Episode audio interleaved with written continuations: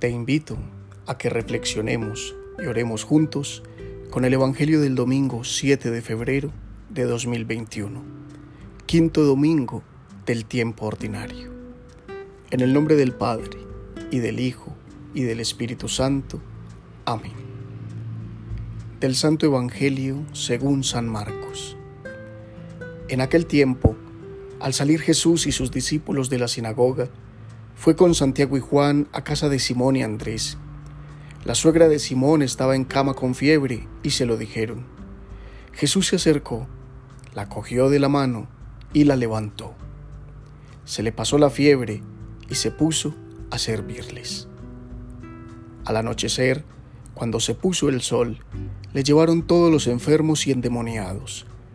La población entera se agolpaba a la puerta curó a muchos enfermos de diversos males y expulsó muchos demonios. Y como los demonios lo conocían, no les permitía hablar. Se levantó de madrugada, se marchó al descampado y allí se puso a orar. Simón y sus compañeros fueron y al encontrarlo le dijeron, Todo el mundo te busca. Él les respondió, Vámonos a otra parte a las aldeas cercanas para predicar también allí, que para eso he salido. Así recorrió toda Galilea, predicando en las sinagogas y expulsando los demonios. Palabra del Señor.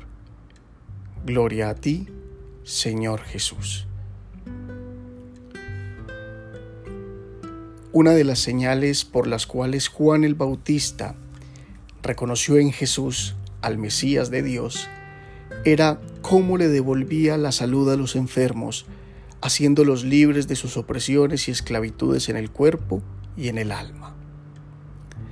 Este pasaje de Marcos narra la historia sobre la curación de la suegra de Pedro, bastante conocida por nosotros. Además, cuenta también las múltiples curaciones y liberaciones realizadas a todos los menesterosos a todos los necesitados que se acercaban a la casa de Simón. En la escena aparecen los discípulos, sedientos como siempre del Maestro, de su palabra. También aparecen todos los que, ya sea por necesidad o por curiosidad, deseaban ver los milagros del Señor. Jesús, lo dice el Evangelio, se conmueve profundamente ante el dolor y la necesidad de las personas. Por eso no niega a nadie la divinidad de sus manos, que tocan, sanan y levantan al ser humano de sus postraciones. La suegra de Pedro, postrada en la cama, es tomada de la mano por Jesús y levantada de su enfermedad. Ella representa también la postración y el rechazo en el que viven las mujeres de Israel. Las manos divinas de Jesús la toman la tocan y la sanan. Le devuelve su puesto en la casa y también le devuelve su capacidad de amar en el servicio.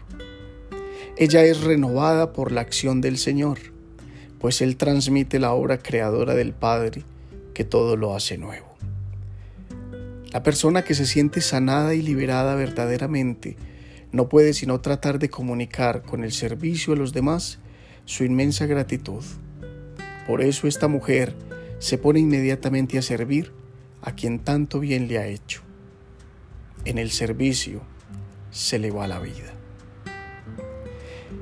Es necesario que nosotros apartemos nuestra experiencia de fe de la espectacularidad de los milagros, de las cosas extraordinarias, y que nos retiremos con el Maestro a orar en el santuario interior allí en el alma y preguntarnos constantemente, ¿por qué le seguimos? ¿Para qué le seguimos? ¿Por el hambre de su amor y su palabra? ¿O por la necesidad de simplemente ver obras espectaculares en nuestra vida? Permitamos que en el silencio y en la oración Él se nos vaya comunicando con el milagro de su amor. La fuerza de Dios es capaz de hacernos nuevos y ponernos en servicio constante a los demás. Para terminar, oremos. Amado Jesús, tú te compadeces del dolor y del sufrimiento de las personas, las levantas de sus postraciones, las tocas y las sanas con tu amor misericordioso y las haces nuevas por dentro y por fuera. Hoy ponemos en tus manos divinas la vida de todos aquellos que sufren, tanto en el alma como en el cuerpo. Te pedimos que seas para ellos luz en la oscuridad, sosiego en la desesperación, alivio en el dolor y consuelo en la tristeza.